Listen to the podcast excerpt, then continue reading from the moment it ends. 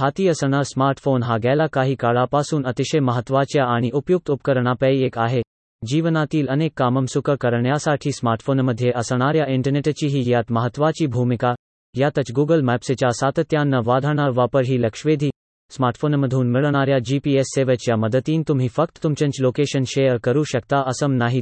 तर कोणत्याही अडचणीशिवाय तुम्हाला सहज अपेक्षित स्थळी पोहोचता येऊ शकतं. तुम्ही कोणा एका नव्या ठिकाणी असाल तर अशा वेळी गुगल मॅप्स हे सर्वाधिक उपयुक्त असम नॅव्हिगेशन टूल ठरतं. पण, अनेकदा याचा वापर होईलच असं नाही.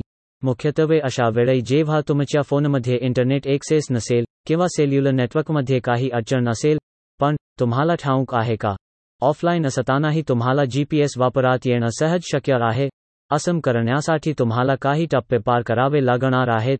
अँड्रॉइड डिव्हाइस किंवा आयफोनवर ऑफलाईन जीपीएस सुरू करण्यासाठी आणि मॅप्सच्या एक्सेस मिटवण्यासाठी तुम्ही आधीच लोकेशन अर्थात ठिकाण सेव्ह करणं अपेक्षित असेल.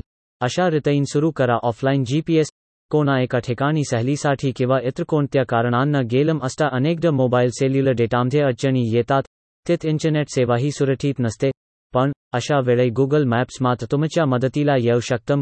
गुगल मॅप्सच्या ऑफलाईन मॅप्सच्या मदतीन तुम्हाला इंटरनेट किंवा सेल्युलर नेटवर्कशिवायही ऑफलाईन जीपीएस वापरता येऊ शकतं.